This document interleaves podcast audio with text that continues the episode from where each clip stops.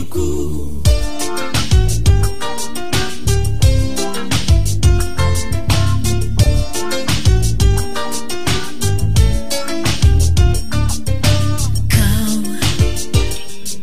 di sini saat ku sapa dirimu. Ragu dan malu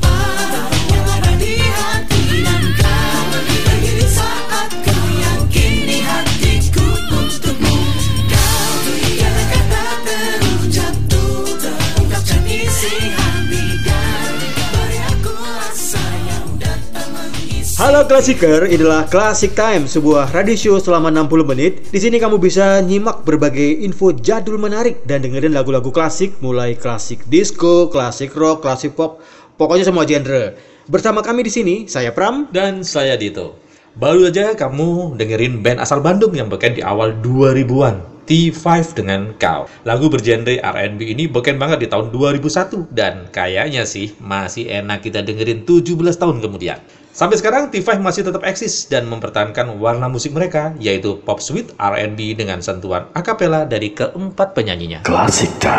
Oke Klasiker, berikut ini ada dua lagu yang dibawakan oleh penyanyi-penyanyi yang sudah meninggal dunia. Yang pertama, Queen featuring David Bowie dengan Under Pressure. Lagu ini berkaitan di tahun 82, vokalis kelompok ini yaitu Freddie Mercury sudah meninggal pada 24 November 1991. Satu hari setelah dia mengumumkan kalau dia mengidap AIDS. Nah, bersama kelompok Queen, Freddie adalah sosok komposer, musisi, vokalis yang kuat karakternya. Sayang dia meninggal di usia yang relatif muda, yaitu 45 tahun.